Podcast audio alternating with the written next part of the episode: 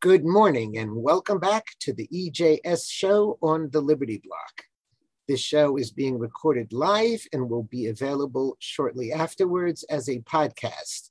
We invite anyone listening to this podcast to join us live on Zoom or by phone.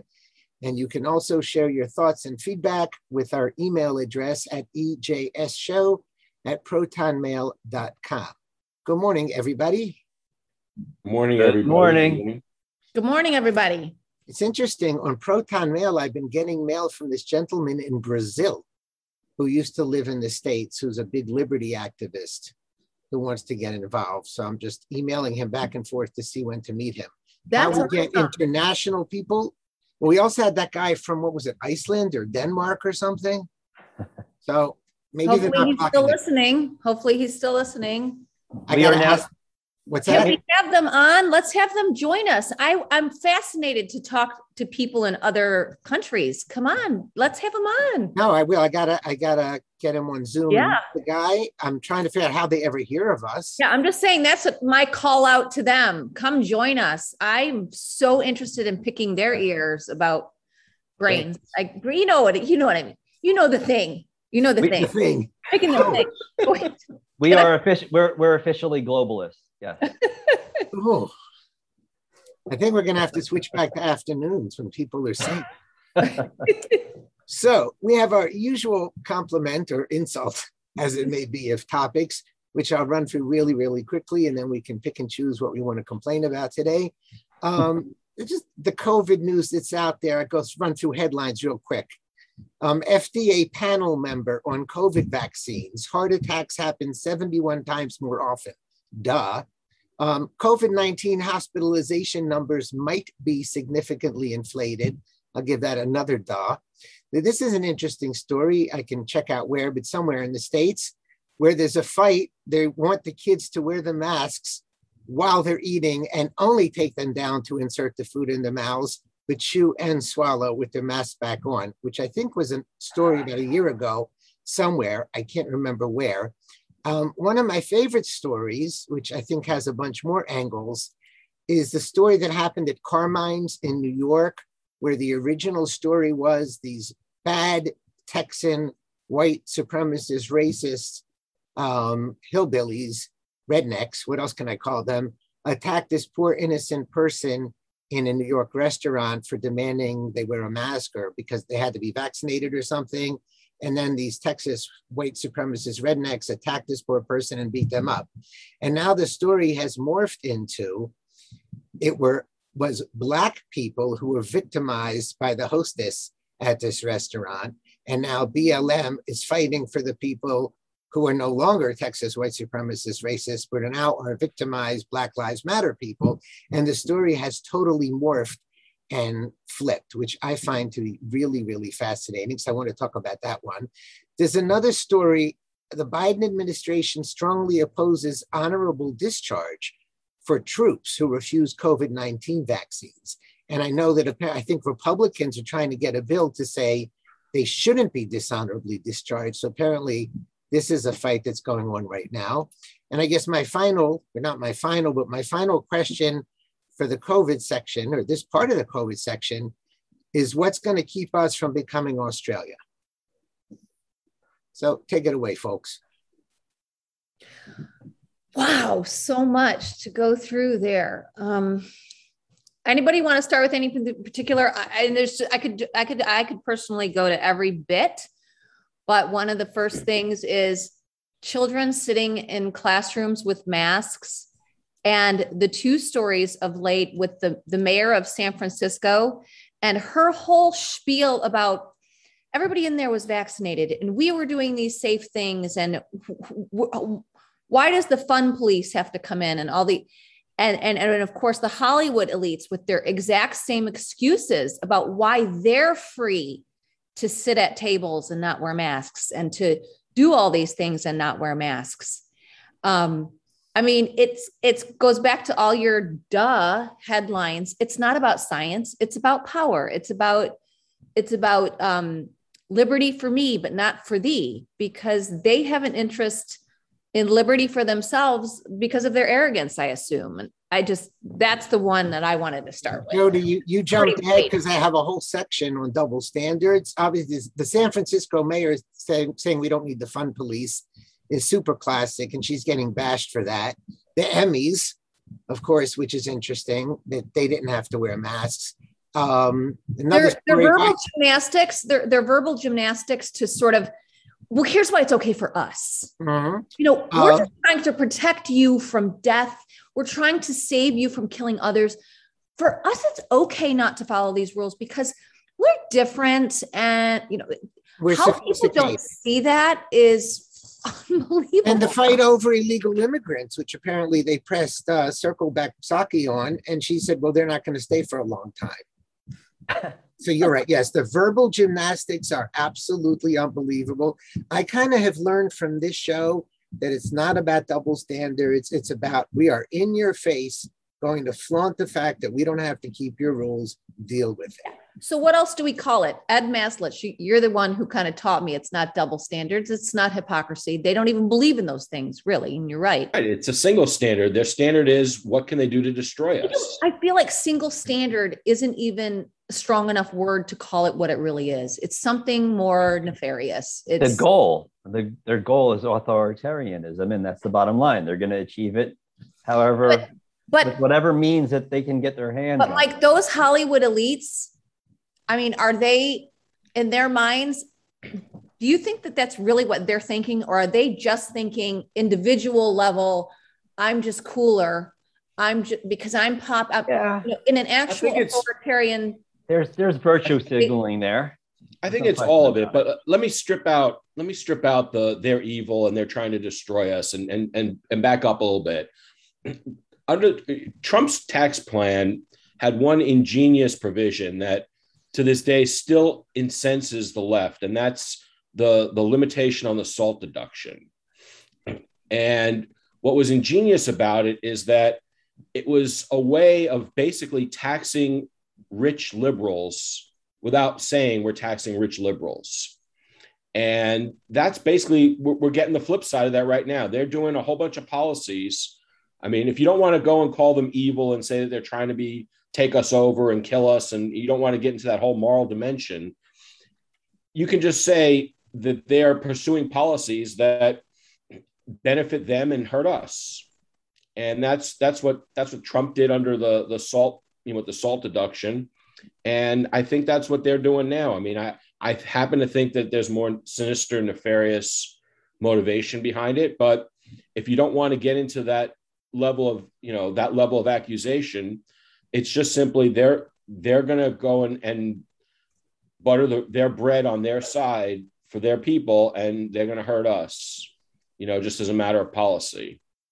I, I think it's more like elitism. I think, you know, we all can trust each other because we're all the best people, you know, we're, we're the, the optimates. And uh, we all know that uh, uh, we've gotten the vaccine and uh, we can each, we can trust each other um, because there's none of those evil, you know, red state people here among us. So we don't have to wear the masks. It's only for the rubes who haven't been vaccinated and who we really can't trust when they say they've been vaccinated.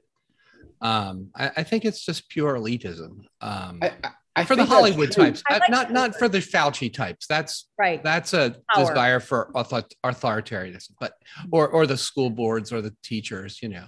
Um, but uh, you know, it's not just elite ed because you know I'm looking at this other article about a it doesn't apply to illegal immigrants. That's clearly not the elite. It doesn't apply to welfare recipients, which are clearly not the elite. It's just Or- in your face. We're going to squash MAGA people. Well, they have this inherent. Um, I hate to say this because it's such a cliche, but they, they have this inherent racism, right? That that um, that you know you can't you can't produce ID for voting because um, black people are too stupid to have IDs, and uh, and of course these illegal immigrants they're too stupid to uh, to um, you know get the vaccine or even consent to vaccine it. You know, so. Um, we we can't do that. You know, this Well, I falls. in mean- along with the racism, but the elitism there that could be a part of it because you know poor people can't be expected to do these things. Minorities they can't be expected to do these things that we're capable of doing. I mean, they're poor and they're not smart. All these things that they kind of want to actually keep them where they are, right? So that covers the elitism and the authoritarianism is we need this we need the we need the national narrative in everybody's mind to be oh poor you you're so weak and so incapable. That's that's a narrative that that helps the authoritarian and that's a narrative that fits with the elitists. I mean the real the tell, real question the sorry go ahead mike. No the, the, their tell on their goal is what's happening on the border right now. They don't give a rat's ass about whether these people have COVID and they're going to spread it everywhere. They're letting them in. And why? Because they want their votes ultimately. They want power. So again, they're consistent on that with respect to that. Um, you know, they can impose the COVID mandates on the rest of us, and we have to sit there and, and obey. But if you're a, an immigrant, a migrant, illegal alien crossing the border, that's okay if you have COVID because we need right. you to secure like I our said power. just a minute like I said just a minute ago, they're they're going to let their people have the benefit of not having the rules apply to them, but they're going to apply the rules to us. Um, but I think that you know, talking about narratives, where is the counter narrative? I mean, yeah. what evidence is there that the Republican Party opposes any of this? Where is the Republican Party? You know, where why are why is the RNC running ads of, of two year olds wearing masks? Why where is the where is the RNC? You know, putting out ads opposing any of this. Mm-hmm. I mean, mm-hmm. how many Republicans are standing up and saying, hell no? I mean, hardly Where, any of them. Where's the governor of Texas on stopping this right. of migrants on the border? I mean, exactly. Exactly. No, he's stopping them. He has that train of cars that's blocking the border now. Which it's is all talk, Steve. Topic. It's all talk. Hey, These Republicans so why do you think, talk. Uh, do you think what, what would be the rationale behind it? Do you think it's because they're they want to be part of the uh, power transfer party and they just don't want to say it? Like they want power just as much as the Democrats, so they're not really going to stand up. What what would be their reasoning, or are they afraid of cancel culture? No, I think it's more what Ed Powell was saying that it's about elitism and they consider themselves elites. Elite. I think that's what it is, but um, I mean, it's just conjecture. We don't know, but it's got to be something. There's a reason. I think I mean, the question about Republicans is they don't give a hoot and they go along to get along. And, you know, we can touch on the Bush story that George W., who basically was only saved by those of us who backed him when he was being trashed mercilessly for years and years and years, and now can't go far enough to suck up to the left and is going to go out there and campaign for anti-MAGA Liz Cheney, et cetera. It's, it's, they, they just want to be part of that elite power structure. They don't believe in anything whatsoever. And they have no problem watching the rest of us go down. And where are they on January 6th? Exactly. So they don't care. Part of the problem. Yeah, very much part of the problem. They don't care. Almost nobody. Now, Ted Cruz was really cool the other day when he ripped into whoever he was talking to in Congress over there about kind of Jody's point, you know, that blacks can't get voter ID, et cetera, et cetera. But for the most part, the Republicans as a party don't care and therefore don't fight. It's not that they care and they're chickens. They don't care. But we've said that a lot of times before. Yep. They care about themselves, preserving themselves and staying in Congress forever and ever. Mm-hmm. Yeah, there are very very few Republicans who I think are uh, care at all about the American people. Um, when did this happen? Do you, do you want to? You look back in history of of the United States, and is there's the good and there's the bad, but certainly the good. I mean, just go back even to uh, the Civil War. I mean, there were people fighting it. Well, fighting against things fighting even you know to free free black people and, and dying where was what happened to this sort of sense of unity of preserving the good in your nation where's this sense of caring about others caring about the future caring about our great grandkids instead of this sort of rapacious Well, you know, I care about my power now. I care where what happened. listen, I mean, not to sound cliche and injecting the founding fathers, but they warned us about factions. They warned us about usurpation of power and centraliza- centralization of power. And we didn't listen. I mean, we're at a point now where we have this behemoth of a tyrannical federal government that has its paws in everything that we do in our lives. We have party politics, we have factions, so we have a lot of division and people fighting each other. And you're not going to have politicians that care about you when they're in, some far off place and, and there's no there's no connection. That wasn't the government we were supposed to have. It's not the system we're supposed to have. Our, Let me our politics is supposed to be on a state level, on a local level, where we can reach out and touch those elected officials and influence them, and they're not career politicians getting rich off of it. So every everything on every level is wrong. And when we see what's going on on the border, I mean, I look at that now and I just say, like, it's it's over. I mean, we're we're letting these people come in. They're they're not um, they're, they're not coming here and learning how to be an American per se. As when an American comes here the right way, when somebody, I'm sorry, an immigrant comes here the right way and becomes a citizen, learns how to become an American, learns our history, learns our system, and, and all that. So, again, that speaks to the culture. Illegal immigration is all about the culture, and it's another way for us to lose the culture and lose the country. I have let me another. answer. I- let me I- answer. I have an interesting yeah, uh, ones. I have an interesting sort of counterexample with regard to the Civil War. Uh, You know, one of the big heroes of the Civil War is uh, Joshua Lawrence Chamberlain, and uh, he was a school teacher from Maine.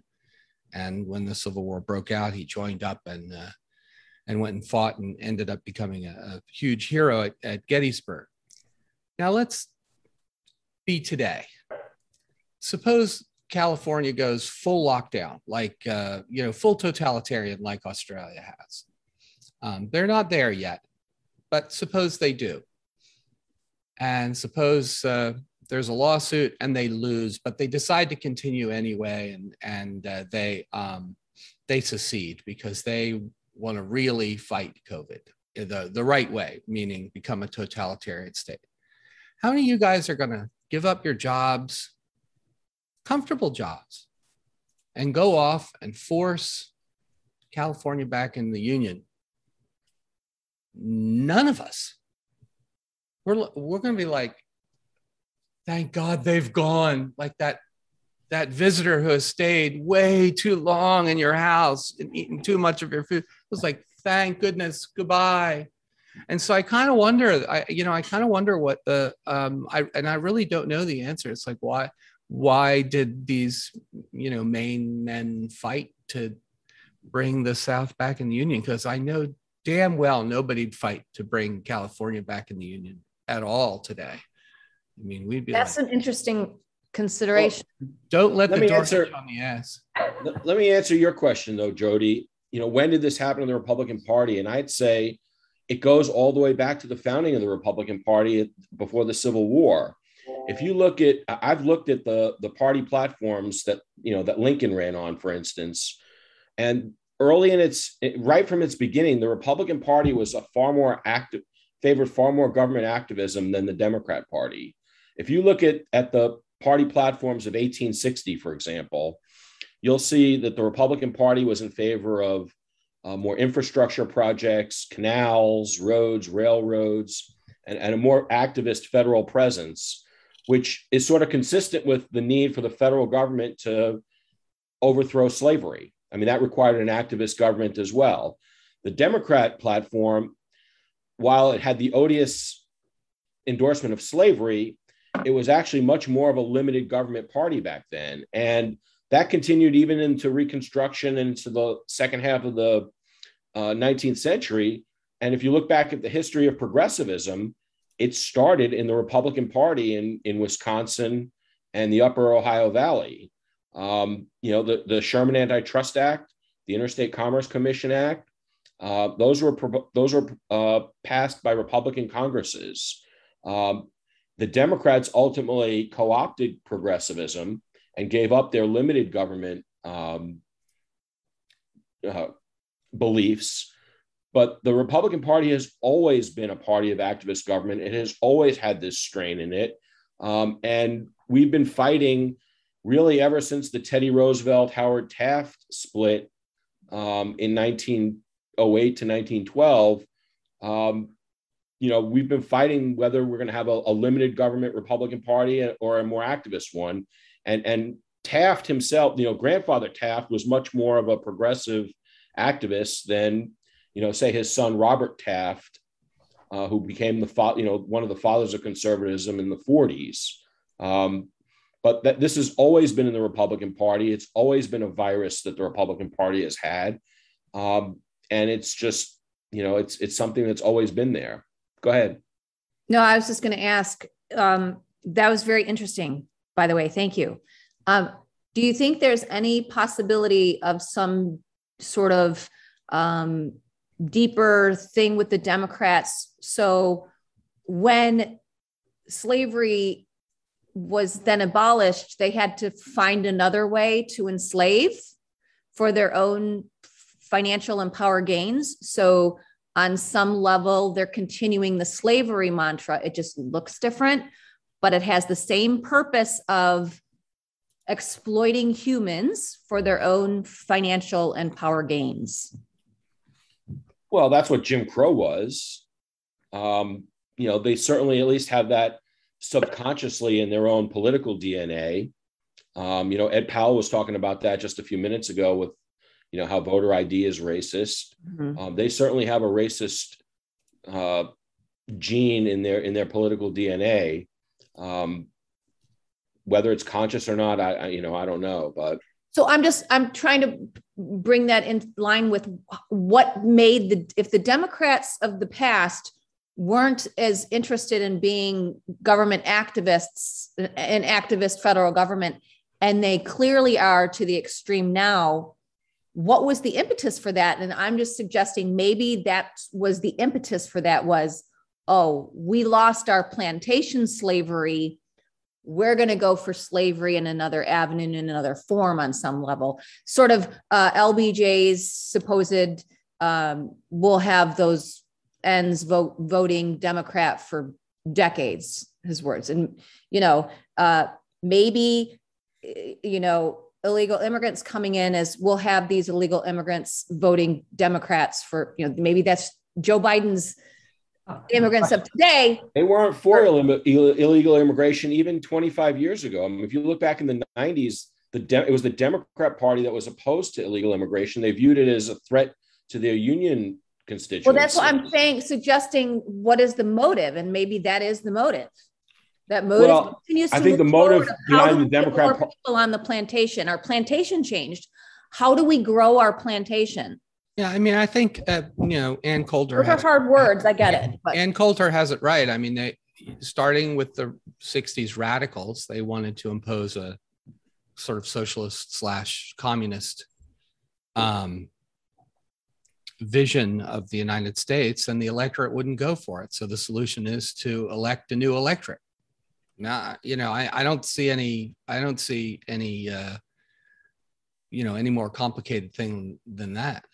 Um, well, except that from you know the '60s until the mid '90s, they were opposed to importing a new electorate. No, not the radicals. You see that the the the Democratic Party in the 60s was, you know, in favor of the Vietnam War and they were in favor of, um, you know, fighting communism and, uh, and uh, I think but, that was more of a front, Ed. I mean, but the, but the radicals were, in the party, you know, were obviously not.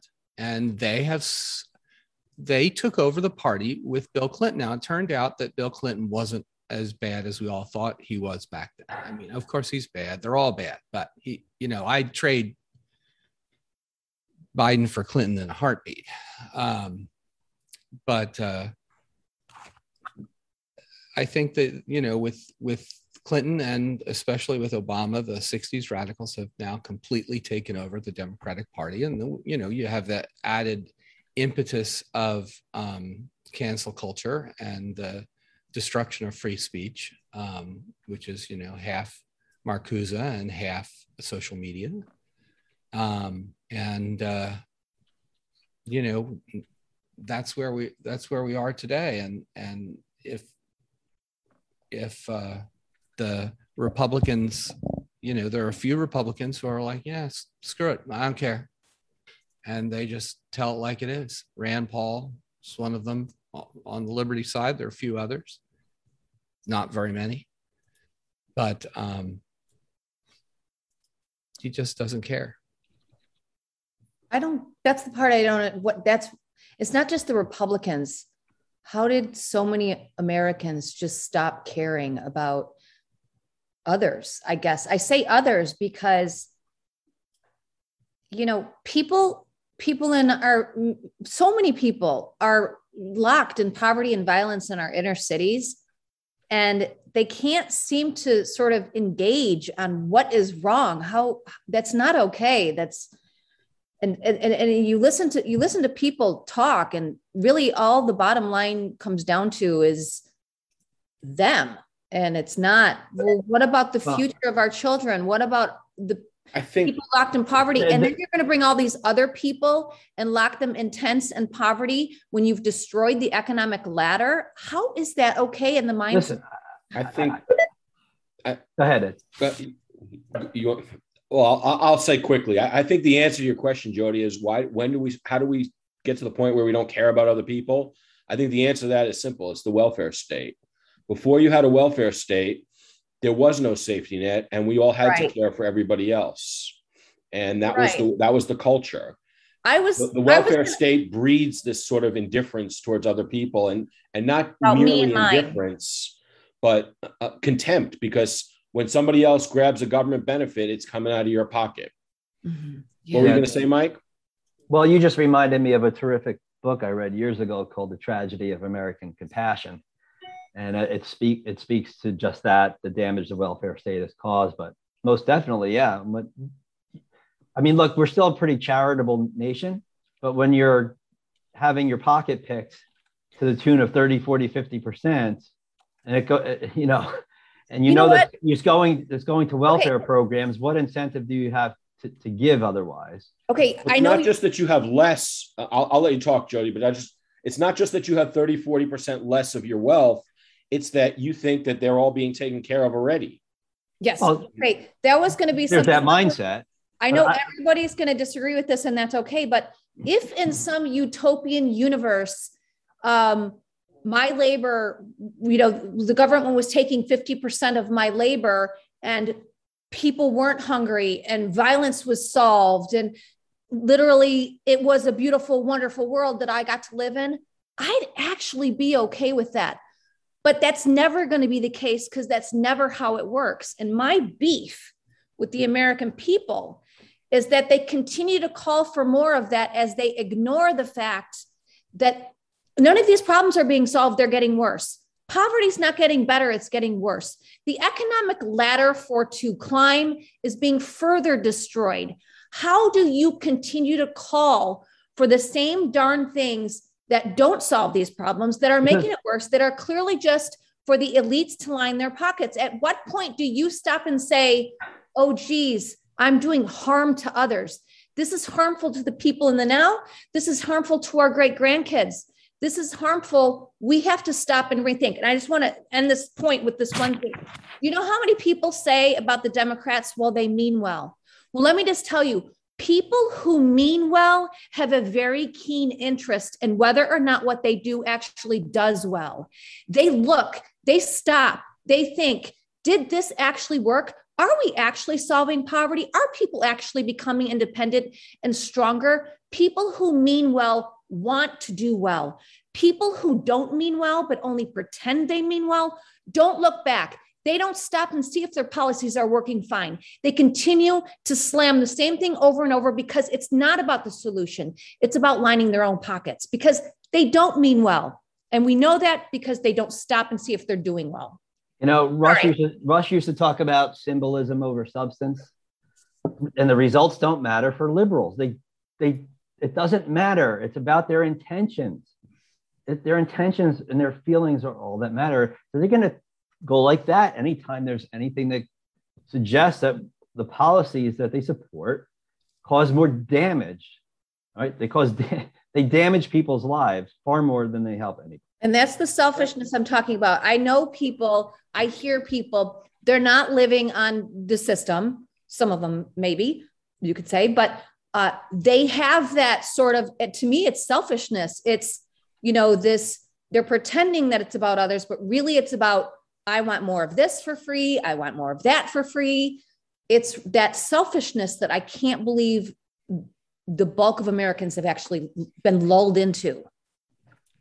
Well, I mean, there's no opposition. I mean, Yes. the, the arguments on the other side, you're making them very strongly.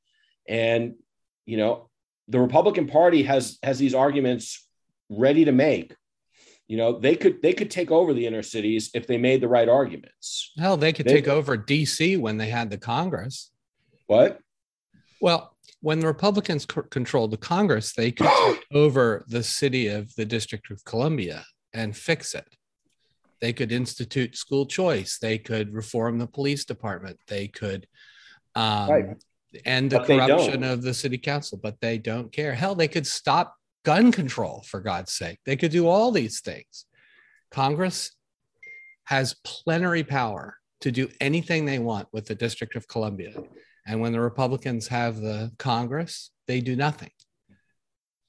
Why? Because if they take home rule away from um, the District of Columbia, then they'd be accused of racism. That happens all the time.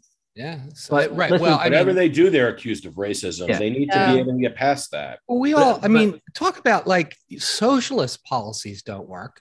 That's ridiculous. Masks don't work. you know, I mean, anybody who can look at the data and the data is all over there show that masks have no effect on the transmission of the coronavirus. None, zero. Guys, I'm Uh, going to pick up from on some of these points. First, of all, I'm looking at this story where this poor doctor who told patients don't have to wear masks in his practice has just lost his medical license. So that's your mask. Everybody knows they don't help anybody, and the why don't we fight back story wrapped in one little neat story. Now, how many other doctors are going to come out there and say that masks don't help? He lost his license. He's done. Okay. Second of all, we have some of these stories about people fighting back, and it sort of gets back to that Carmine story in New York with which side of intersectionality is fighting back on. So you have United Airlines employees are suing over the vaccine mandate using the Civil Rights Act of 1964, trying to fight it with a left weapon. You have a Massachusetts police union, now union is left, police may or may not be left, asking a judge to suspend the mandate. And you got parents in New York um, suing to stop the vac- the mask mandates. So you have the people who fight back from the right, forget about it. They're going to be squashed like this doctor and like so many other people who have had their voice taken away. They've been deplatformed, maybe even worse. The only hope in this weird way is if it comes from the left, whether it's the BLM people with the restaurant or whether it's Civil Rights Act and unions fighting back. And that's the funny part of all of this is the unions and the left fighting our fight for us because on the right, nobody gives a hoot Mhm. and nobody can fight with those fights because the press will squash them. And again, going back to that story in New York, it's fascinating to watch the press literally twist itself from totally one end of the story to the total other side of the story based on which side is more leftist. I, I went into my pulmonologist the other day for my yearly uh, lung uh, appointment, and and you know I don't wear a mask, but I take one with me because I, I don't want to be too much of a jerk, you know. And I went in, and he was there, and he wasn't wearing a mask, and so I just didn't put it on. And then we, you know, not just talk about my mental health, but or my health, but he's he spends, um, you know, he he spends uh, at least three days a week in the hospital dealing with COVID patients. And uh, he's not wearing a mask. I'm not wearing a mask. Of course, we've both been vaccinated. So that gives us something. And I talked to him about it. He says, Oh, yeah, when I go to the hospital, this is the mask I use. He brings in this mask. It looks like something from World War One. It's, it's like this crazy, you know, it's it's not an N95. It's like it's like a gas mask, you know, with the filters and everything. He says, That's what I use in the hospital. I said, Well, that looks pretty effective. He says, Oh, yes, this is a very effective mask. Um, and uh, it's got the vent too, right? So the the, the you know the N95s with the vent so that it lets the air out. Um, those are much better as far as uh, protecting you.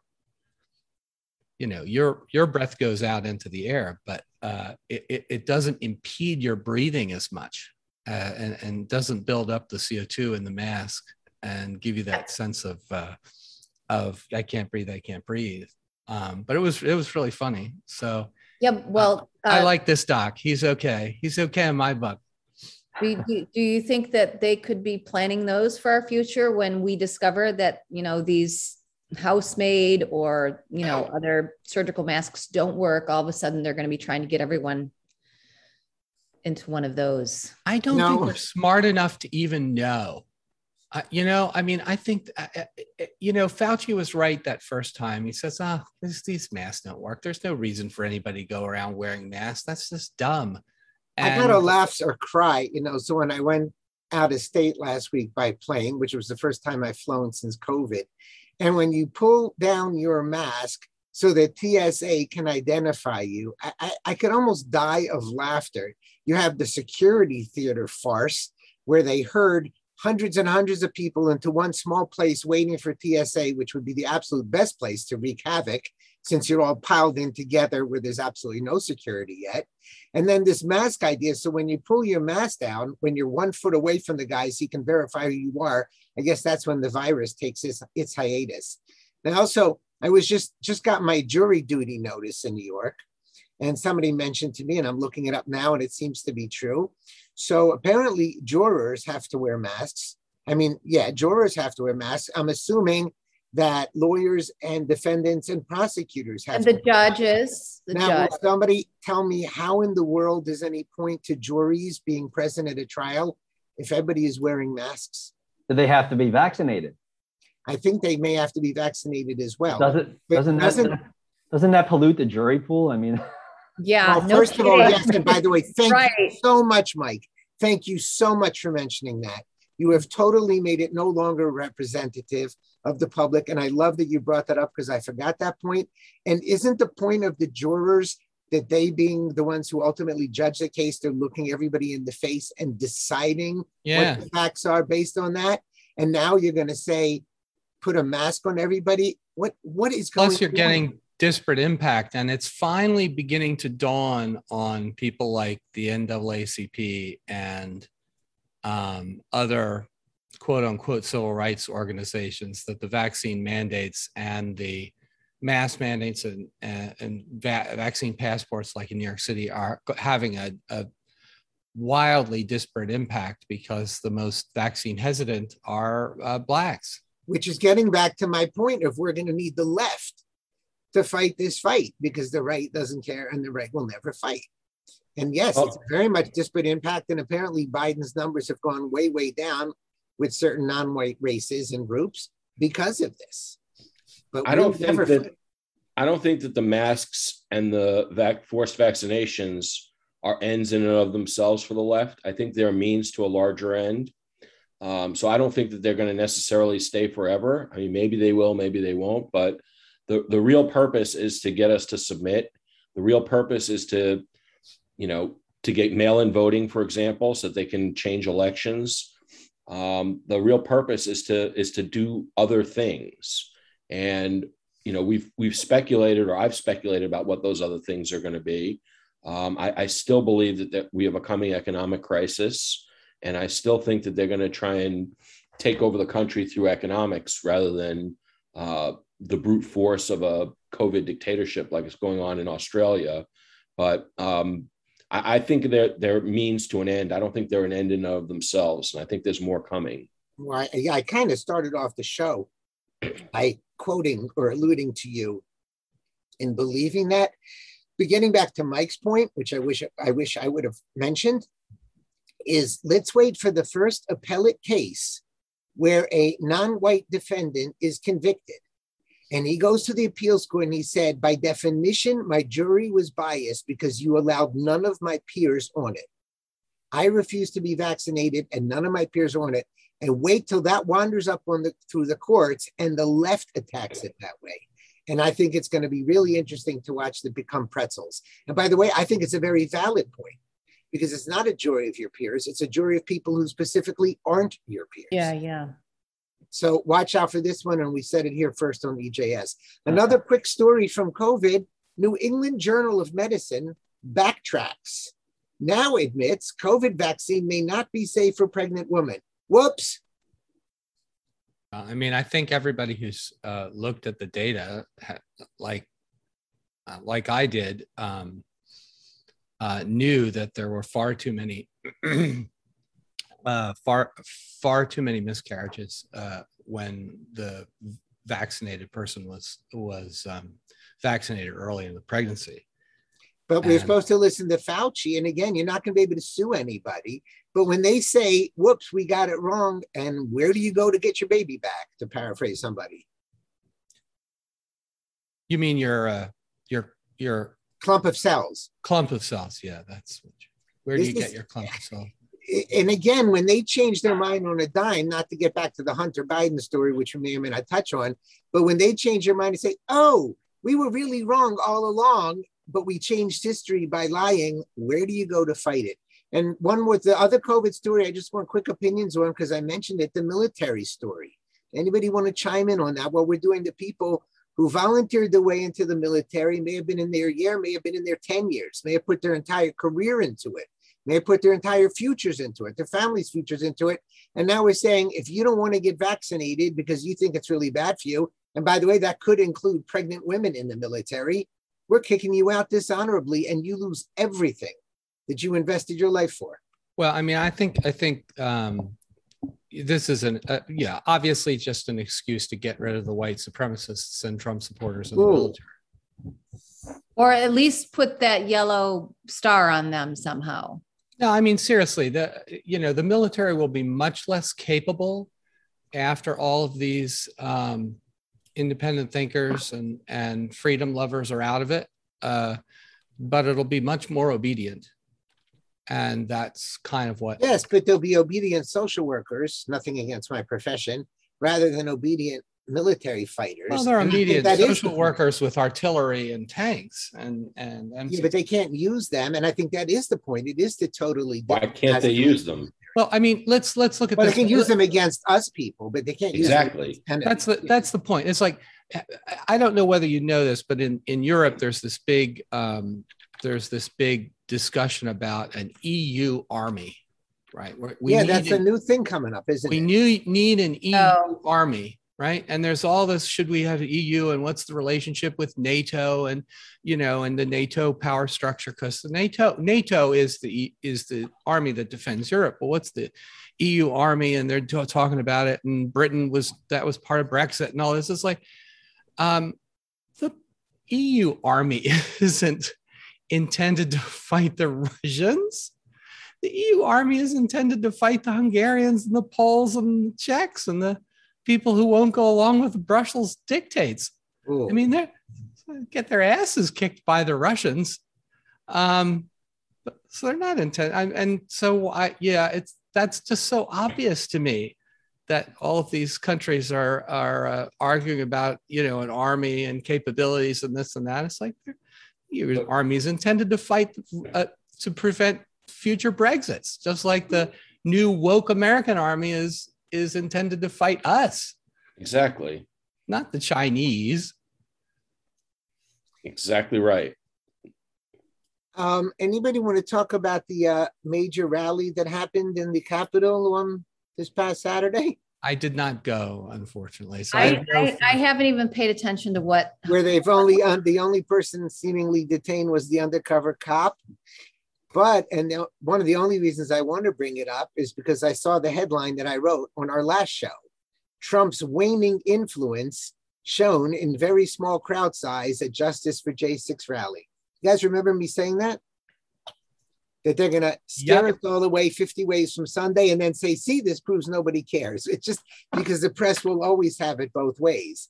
And again, it probably was smart that people didn't show up. And it is quite possible that half the people there were feds and undercover cops. But it's just amazing how they will spin it their way and win the point no matter what. it's it's not clear that the guy arrested was an undercover cop. He I was a mean- cop off duty. He was an off-duty cop. right, right. There's a law that says off-duty cops can carry anywhere in the United States. So he just might have been an off-duty cop who happened to be armed. Yeah, which, by the way, that whole thing is also really interesting because they're not allowed to be armed in many places, like hospitals that confiscate even weapons of on-duty cops, etc. yeah, yeah. I- et cetera. yeah, But when I say everywhere, I mean everywhere that uh, you know, normal. Yeah, like not federal courthouses. And and by the right, and by the way, that's because off-duty cops are so much more law-abiding and in control of themselves than us poor regular folk. Well, especially FBI agents, because they spend most of their off-duty time, you know, smacking their wives around or or plotting, uh, plotting how uh, to uh, do uh, new crimes that they can then take credit for arresting. Uh, poor saps. Um, yeah, so they're very safe. Okay, so you're segueing into the Durham business and this indictment, and there's more and more articles coming out saying that there's more in that indictment than just this one Sussmann dude. Because if a lot of people are saying if Durham only wanted to get Sussmann, he could have done it in one page. And what he did in his 40 pages or so is outline why other people may or may not be in trouble. So if anybody's following this story, does anybody have any hope whatsoever that anybody else is going to get in trouble? Ed, you're our legal correspondent. I don't have any hope that anyone's going to get in trouble. I, I doubt that this guy's going to get convicted. I, you know, and if he does get convicted, I doubt he'll serve time. Um, you know, I'm not talking me- about him being convicted because my other story, which I put up in the show notes, was the judge on his case is married to Lisa Page's lawyer. So I'm not. the, the Durham report, you know, the Sussmann indictment and the Durham report, it reminds me a little of all the the talk and the scuttlebutt about the Arizona audits and all the other uh, Friday. audits that are coming out. And you know, to me, wake me up when they come out. Well, Friday, Arizona audit is coming out Friday. The uh, 4 p.m. Eastern time Friday, there's going to be a presentation of the results of the audit, and then the um, the uh, written report will follow. I, I I do think Durham. I did think that Durham was just for show. I'm I'm a little bit less convinced that it's just for show now because of because Sussmann is important. He, he was an important part of the Clinton machine. He's not just some low level guy. And, you know, the, I think potentially uh, sub, uh, subsequent indictments against people in the Fusion GPS. Um, I, now, I don't think it'll. I, I I think maybe the Clinton campaign might get indicted. I don't think Hillary or or or any actual, you know, I you know her uh, chief of staff. What's her name? The Mrs. Weiner. Um, Huma. Yeah, I don't think Huma or or Hillary or anybody um, will get indicted, but I do think I do think he's going to go after Fusion GPS because there was such obvious, um, you know, violation of the law there. So we'll see. I, I don't think it's nothing. Sussmann is not nobody. So But don't you think if, if, let's take you being right, Ed, don't you think it's noteworthy that they're going after Clinton people? I mean, it almost sounds like, you know, this independent prosecutor who is really part of, you know, he, he's really working with the DOJ, with Biden's DOJ. I mean, there's a, a, you know, in the Democrat circles, there's a civil war between the Clinton side and the Obama side. And, right.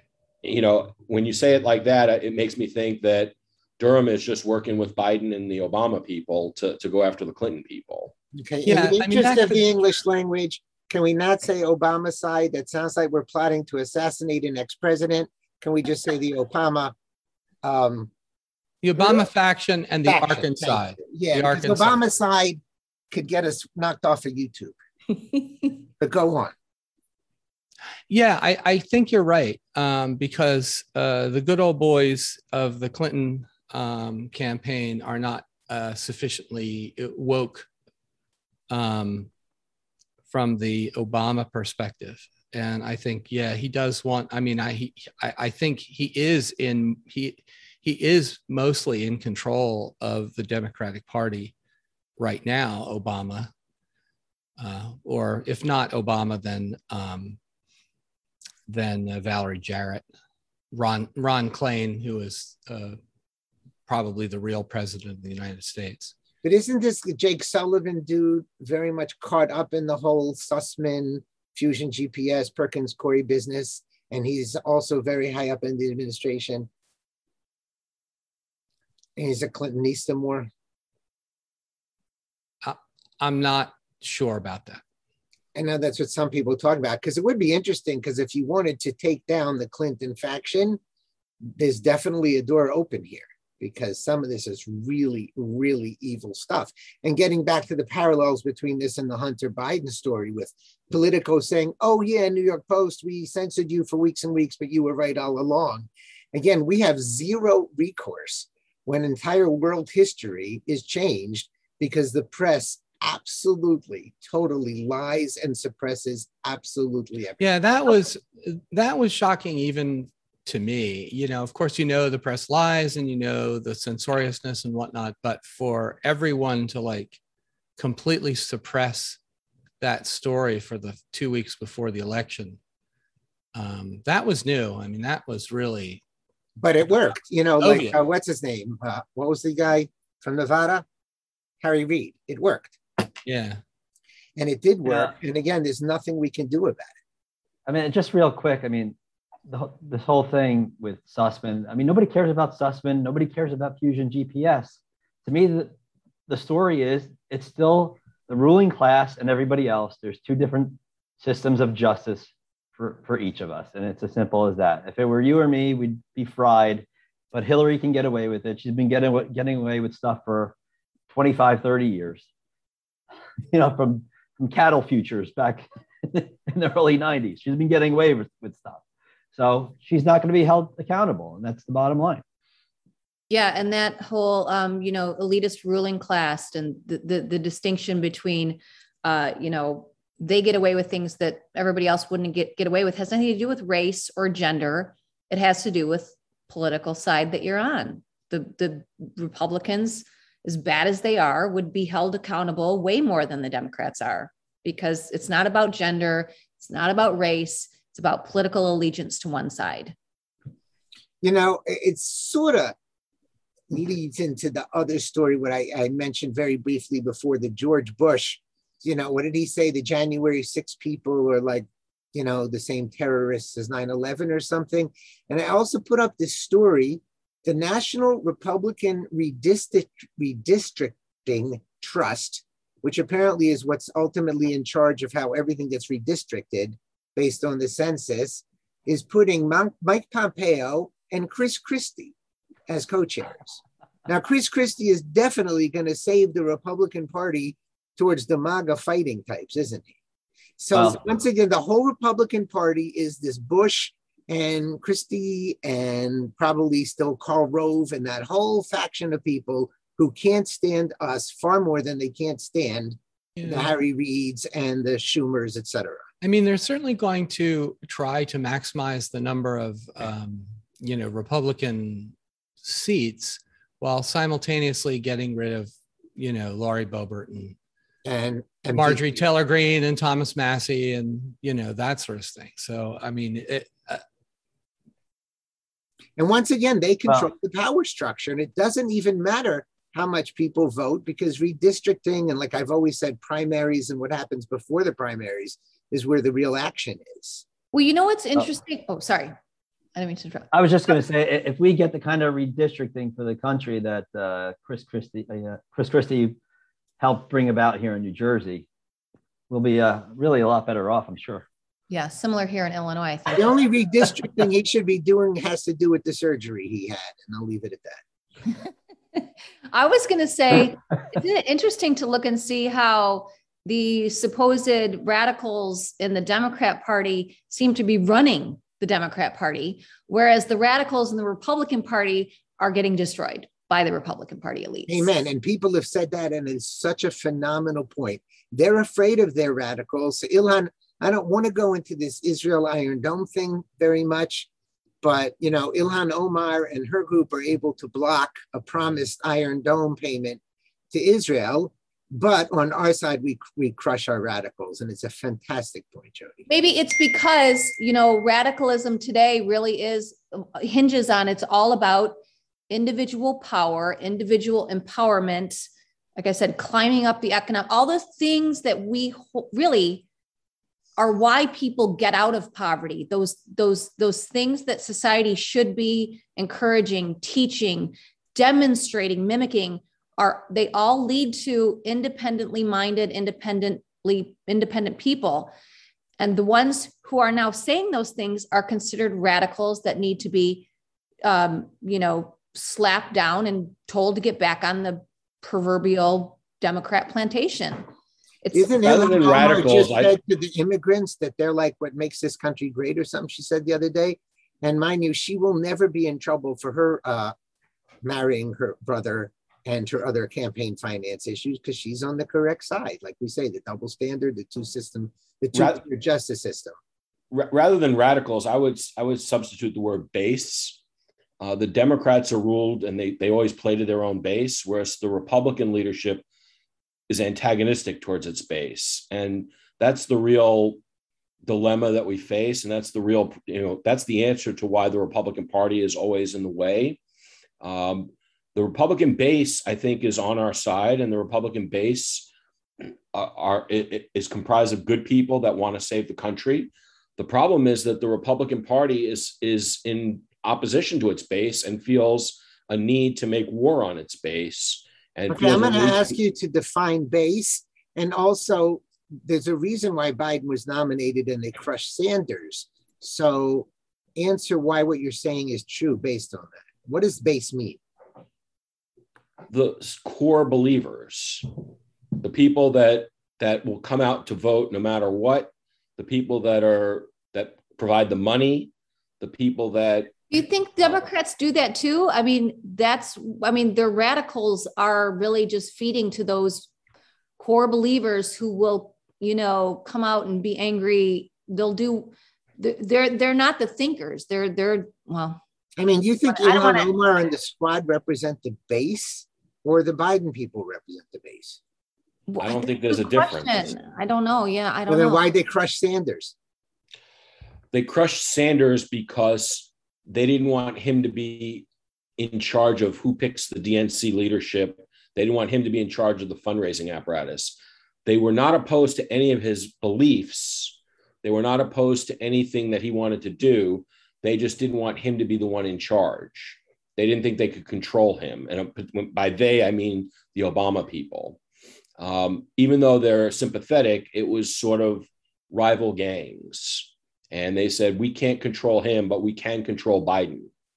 I mean, Biden they could control Biden not just because he's dementia ridden, but because he was Obama's vice president, and he he owed it to he owed his uh, ascendancy to Obama. Yeah, they can control Biden to a certain extent, but they they can't entirely control him in the sense that he. I, I really do believe he was the one who said, "Get out of Afghanistan now," and the military is generally going to push back on that. What about X? What about Y? What about Z? And he just out, out, you know, or whatever. You dog faced pony soldier, get out. Lying dog faced pony soldier. Lying dog faced pony soldier. Um, so I, I, do believe that he has some power, and I do believe that his that it was all his, um, you know, doing that that exit was done so stupidly um, because I think the establishment didn't want to get out of Central Asia f- for a large number of reasons, but primarily to block the whole Chinese Belt and Road Initiative. Um, I think that the stupidity of the Afghanistan withdrawal is akin to the Bowe Bergdahl trade. I mean, Obama did that, and he, he traded, you know, five terrorist leaders for a traitor. And anyone with a brain knew that that was stupid in the same way that everybody knew that that the Afghanistan withdrawal was stupid, but yeah. both were intended to harm the United States. Uh, that, that's how I see it. Well, Ed, you, Ed, you had a great answer to my question. as usual. But I'm just wondering, don't both parties have the same issue of having a dual base? Is the Republican Party's base the MAGA slash Tea Party or the Karl Rove Bush? And is the Democrat base the Ilhan Omar squad or the old regular Democrats? Well, the second half, I, I don't think there's a difference between the the old Democrats and these new Democrats. Uh, I think the new Democrats, the Ilhan Omar squad types, have crowded out the other types. I, insofar as the other types exist, they're they're too coward too cowed and, and scared to say anything. But who represents the, the bigger faction of the voters in the Democrat Party? I think you know Schumer. I think the Ilhan Omar. I think the Ilhan Omar no? squad. Yeah. Well, you know, maybe it's the fact that that faction, that small group, is so loud and obnoxious that it blurs out any distinction because everybody else is too afraid to speak up. So it seems like they represent a very large number of people, but maybe they don't. It's just the the other people aren't willing to stand up and, And say, I kind "No, of I don't agree with you," or what? I kind of see it your way, and I don't know what real numbers are, but you know, you look at this blocking the money to Israel business, and there's still a very large percentage of the Democrats in power or not that are not comfortable yet with quote unquote betraying Israel, whether that's betraying Israel and whether or not they're going to give them the money, whether they should get the money. So I don't know if it's more what Jody's saying, and it just seems like they're the ones who are really the base or are you correct that the whole the base and the majority have moved that radically That's hmm. my perception. And and in, on the Republican don't- side, the, I the think the who base on I think the Democrat base are just feel just as betrayed as the Republican base. I I think you know what what was the what was the base of the Democratic Party? Well, ethnic people. Eth, eth, it was an ethnic a combination of of ethnic, um, you know, immigrant type groups, the Italians and the and the Irish and the Jews and, and things like that. Well, they're all being completely screwed by all this illegal immigration. Even the Hispanics uh, hate it. I think the unions, the Democrats were big on the unions, and and uh, this whole climate agenda is just devastating to private sector unions. I mean, there's hardly any private sector unions anymore, um, and the public sector unions are the ones that that you know that are uh, the only beneficiaries. I, I think I think if I was a, a Pittsburgh union guy, I'd feel pretty betrayed by the Democratic Party, and I, I, and the same with the whole you know Republican base. If I were a, a you know a, a farmer or a, um, you know a, a But Ed, how many of those type Democrats voted for Trump? I'll bet a lot of them did. Well, I bet you a lot of them did too. I bet a lot of them have become MAGA people.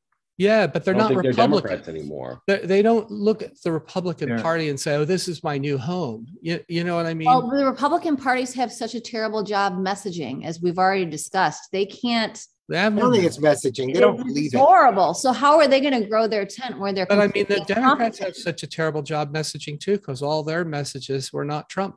We don't tweet me. all they need. the- they don't need any more than that. I, I think the- Media the- helps them. Yeah, and then and then our uh, you know the Republican uh, 2022 Rep- uh, you know congressional uh, campaign will be, hey, we're not Biden.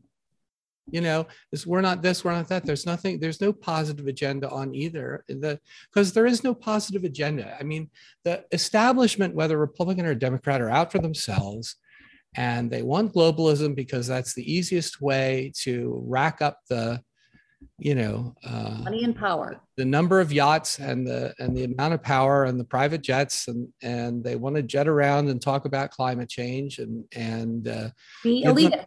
Give themselves awards and uh, say how wonderful they all are and uh, conveniently forget how many times they flew on the Lolita Express.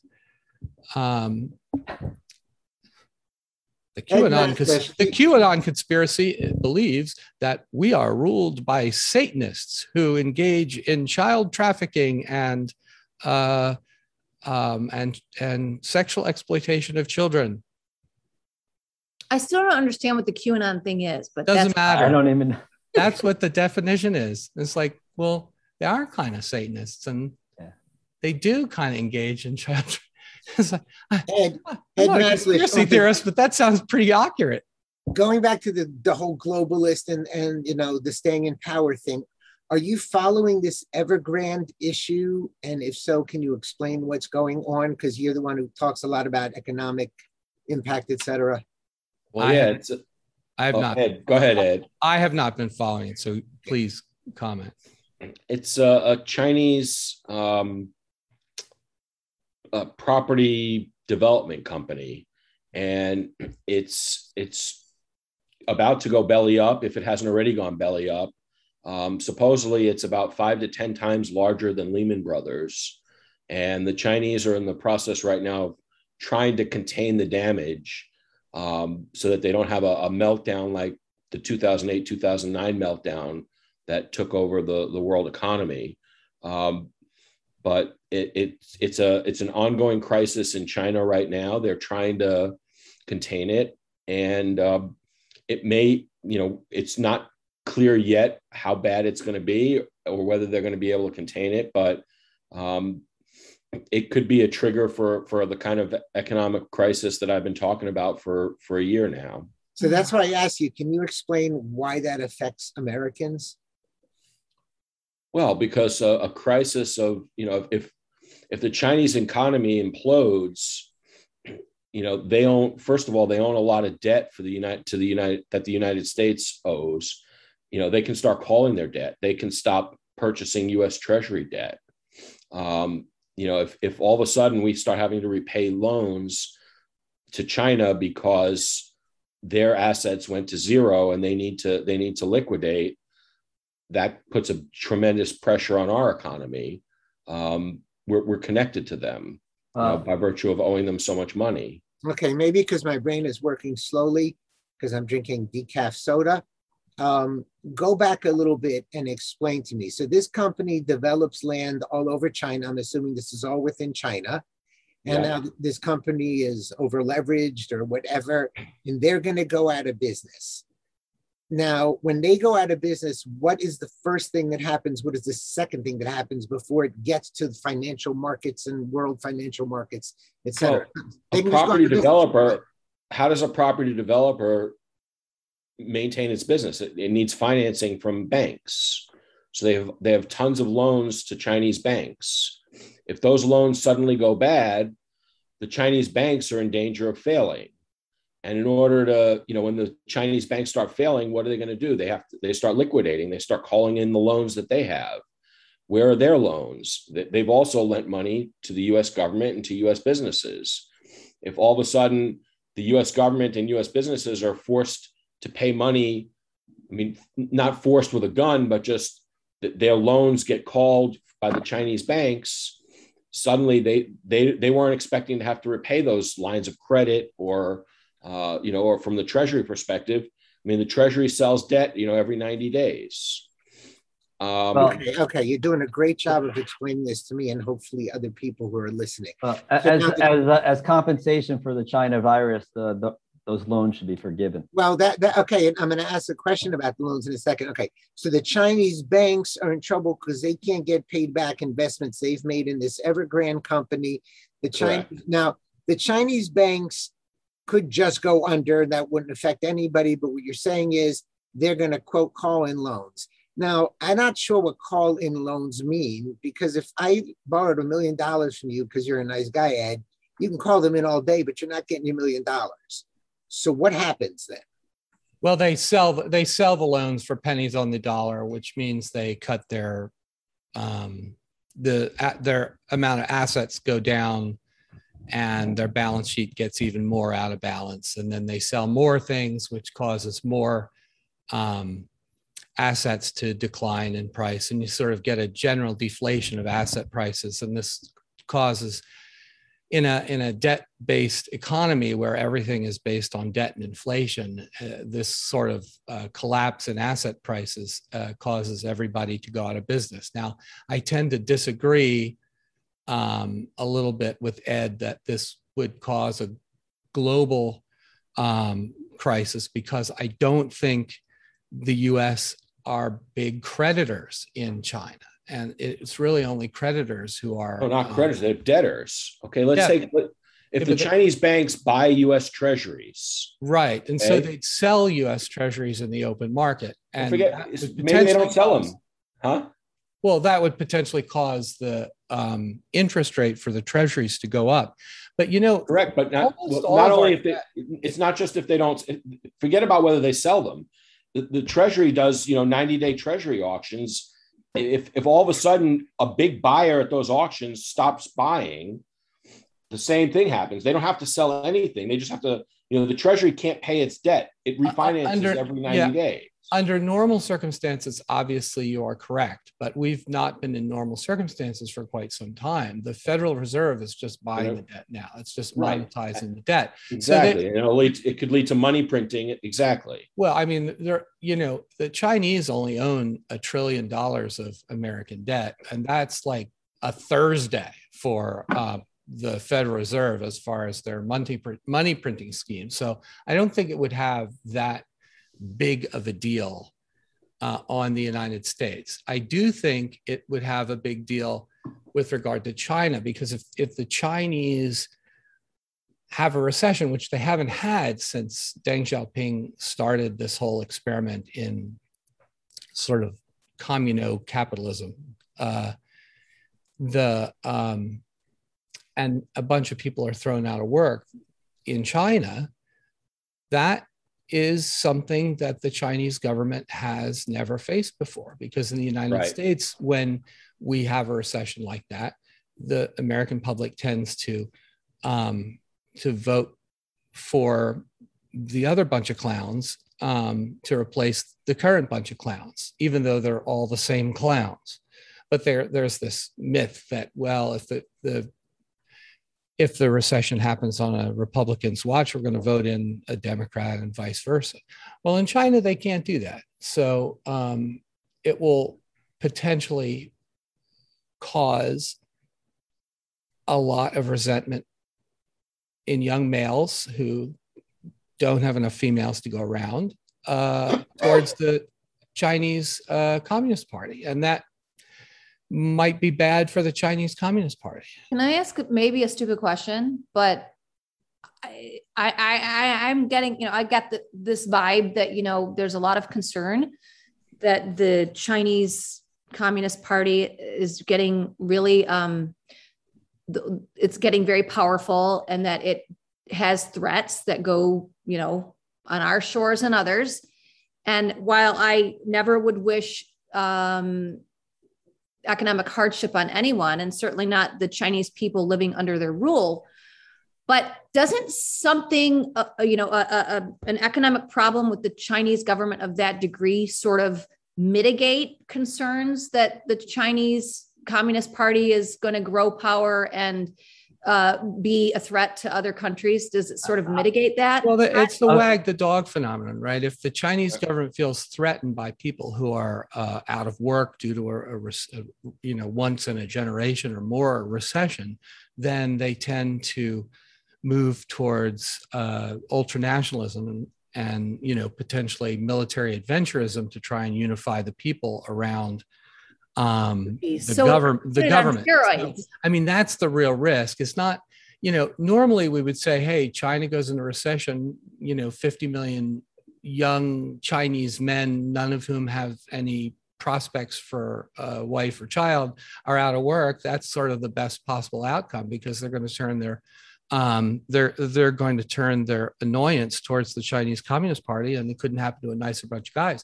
But then the Chinese Communist Party would try and rally the people around some sort of foreign war, which means either Taiwan. Taiwan or or Vietnam or Yeah.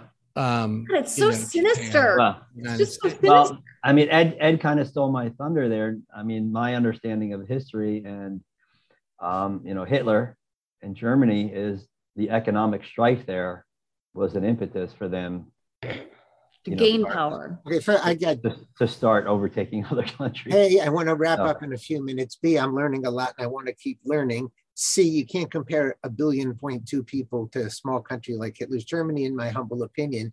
D, question, sort of like what Jody asked, isn't there a silver lining And if the Chinese economy is doing poorly, doesn't that mean that we can make iPhones and sneakers even cheaper there and hire even more people to do our work? Why is that a bad thing? Well, yeah, I mean, I, other than the geopolitical uh, standpoint, I, I, think everything's an upside to China having a recession, right? Because it'll uh, drop the labor price. You know, uh, the the the issue though is not you know, oh, our iPhones are going to be cheaper now from China. The issue is the iPhones are still made in China. And, yeah. and and our medical our pharmaceuticals are still made in China. Yeah, but our, nobody cares our, about that part. So I'm saying if the, if this um, cascade starts to happen, why is it necessarily bad for us? I mean, yes, it would be wonderful well, for one thing, pharmaceuticals here, but it might be the linchpin for them launching a digital currency, and a digital currency is going to be a means for them to control us the way vaccine passports control us. And so that's the that's the big danger to me. Um, I'm not looking at it in terms of, of the is the price of an iPhone going to go down or up. Uh, the the issue to me is if the financial system gets into chaos, is that going to be the the the the excuse that they use to replace the dollar with a digital currency. Okay, so and, the Chinese Ed, you've been predicting that a long time. Sorry. Right? Yeah. The Chinese don't need an excuse to change their currency for digital, right? And they've already been they've been implementing a digital right. currency so already. Again, I'm gonna I'm asking this as an educate me. Why does that matter to us? because they're laying the groundwork. I mean, all cancel culture is is just a byproduct of the social credit system that China has developed. Uh, what they're doing is is coming over here, and we need to look at it as a shot across the bow. I mean, what what they're doing there is what what the tech companies are going to bring here sooner rather than later. But if they're weaker, isn't it harder for them to bring it over here? I don't know what you mean by weaker. I mean, if they're their going to tighten economy is in trouble, doesn't that give them less influence? I mean, okay, if I understand what you're saying, you're saying that the Chinese may use this as an impetus to do digital currency, and then No, I'm saying that the U.S. might, that the U.S. government might use it as an impetus to to go to a digital currency. I think? China is already on its way to a digital currency. They've why would the U.S. What does the U.S. What's the link between this happening in China and the U.S. going to digital currency? They're going to say we're Well, like I said, if if if major buyers of U.S. Treasuries stop showing up, and the U.S. government can't refinance its debt, you're facing a sovereign default. okay, And if so the U.S. wants to avoid a default, they may have to just change the currency. Gotcha. Okay, so that that was the part I was missing. Remember, not everybody's as smart as you, Ed, and none, very few of Sorry. us studied economics. So what you're saying is, even the threat of China not being able to buy our bonds, rather than going with Ed Powell's suggestion, if we're buying them anyway with fake money, this would be a great point at which for America to say, "Hey, our only hope is digital currency." Well, I mean, inflation is already becoming a problem. And if they start printing that much money to cover that much debt, it's going to become a bigger problem. They may not be able to, they, they may not have the stomach for that level of inflation. Okay, I want to wrap up for today because I've learned way too much from my exploding mind. But I, I think no, really, I, I didn't get most of this stuff, and we, well, obviously, we're going to revisit this depending on what happens over the next few days. So, having said that, let's everybody wrap up. Yeah, I just wanted to mention a couple of things. Um, Go, Mike. real quick, it's about the media. The media. It, this is just another nugget that shows that they will lie through their teeth about anything and everything. But what's going on on the border and what was happening with those border agents claiming that their reins were whips and having Maxine Waters stand out there and compare it to slavery.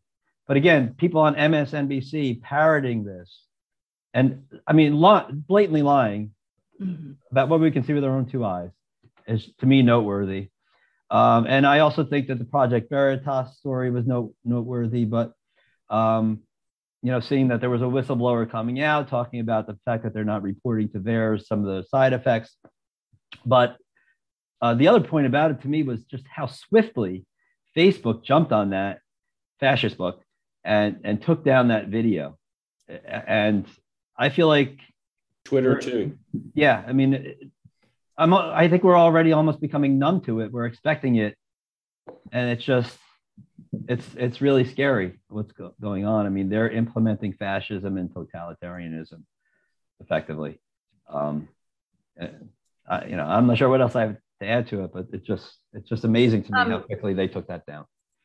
Yeah, I I I agree. I want to expand on that a little bit, and I wish I had thought this out a, little more clearly. But you know, when you look at, uh, you know, it's so tragic in my mind, so deeply tragic that we were supposed to be this intellectually evolved society. At least I used to think that we were.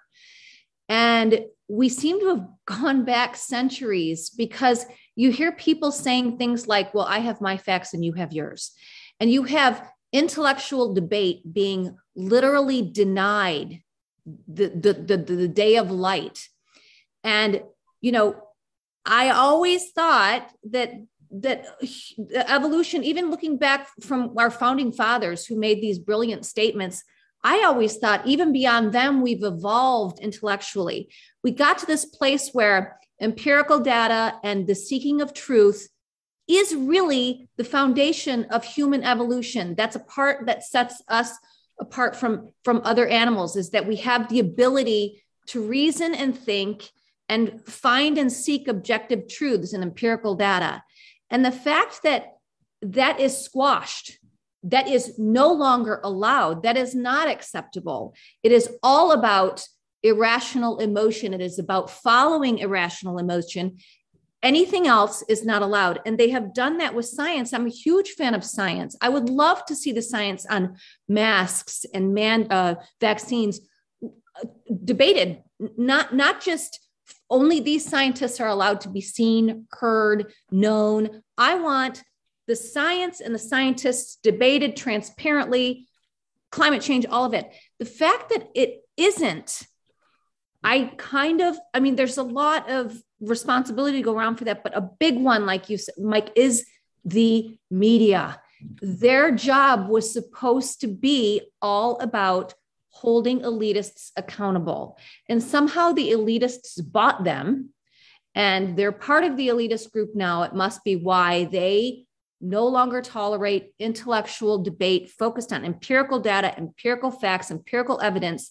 Now it has to be squashed. That is the biggest tragedy to me. But what I see, bottom line is, we've gone back centuries to the point where that whole thing, that all of the, the great evolution we took by being in the age of reason, by, you know, knowing that the seeking of truth is what makes us evolved evolve now it's over i can't it's that's the saddest thing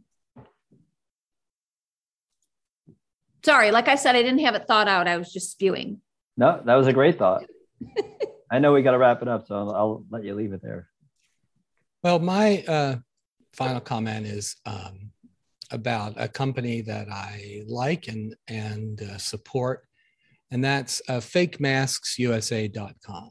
Yes, I own one of theirs. Good for you. Fakemasksusa.com. And um, they uh, have been deplatformed uh, by pretty much everyone, including their, uh, they got their, um,